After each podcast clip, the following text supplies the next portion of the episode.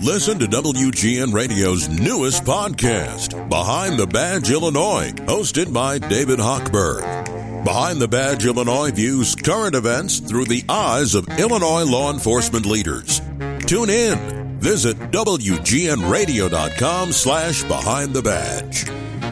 During this time of a Republican Party search for its 2024 presidential nominee, the newspapers, the network, and cable TV, oh, the whole bunch of them, are reporting that public opinion polls are showing that Donald Trump is far, far in front of all candidates running for the GOP nomination. Most of the talking heads on TV and the columnists in the newspapers are saying they rarely see anything like it a candidate for presidential nomination, doubling the vote of a runner up opponent.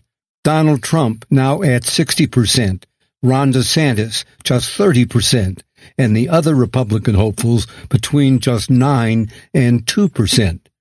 Most of the famous media hotshots are saying that despite the indictments and his alleged crimes, Donald Trump may be too far ahead to be caught. What they're not saying is that they themselves are causing the Trump surge. Since the day that Donald lost the White House, now more than two years ago, the media has been blessing him with front page coverage and free time on TV to declare how ready and able he is to win back the White House. Love him or hate him, people want to hear what Donald Trump has to say. So the media managers and their hotshot political pundits are talking and writing about Trump nonstop.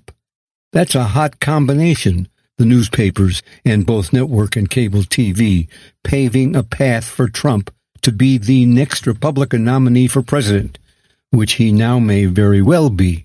I'm Walter Jacobson, and that's my perspective. For more, visit WGNRadio.com or download the WGN Radio app.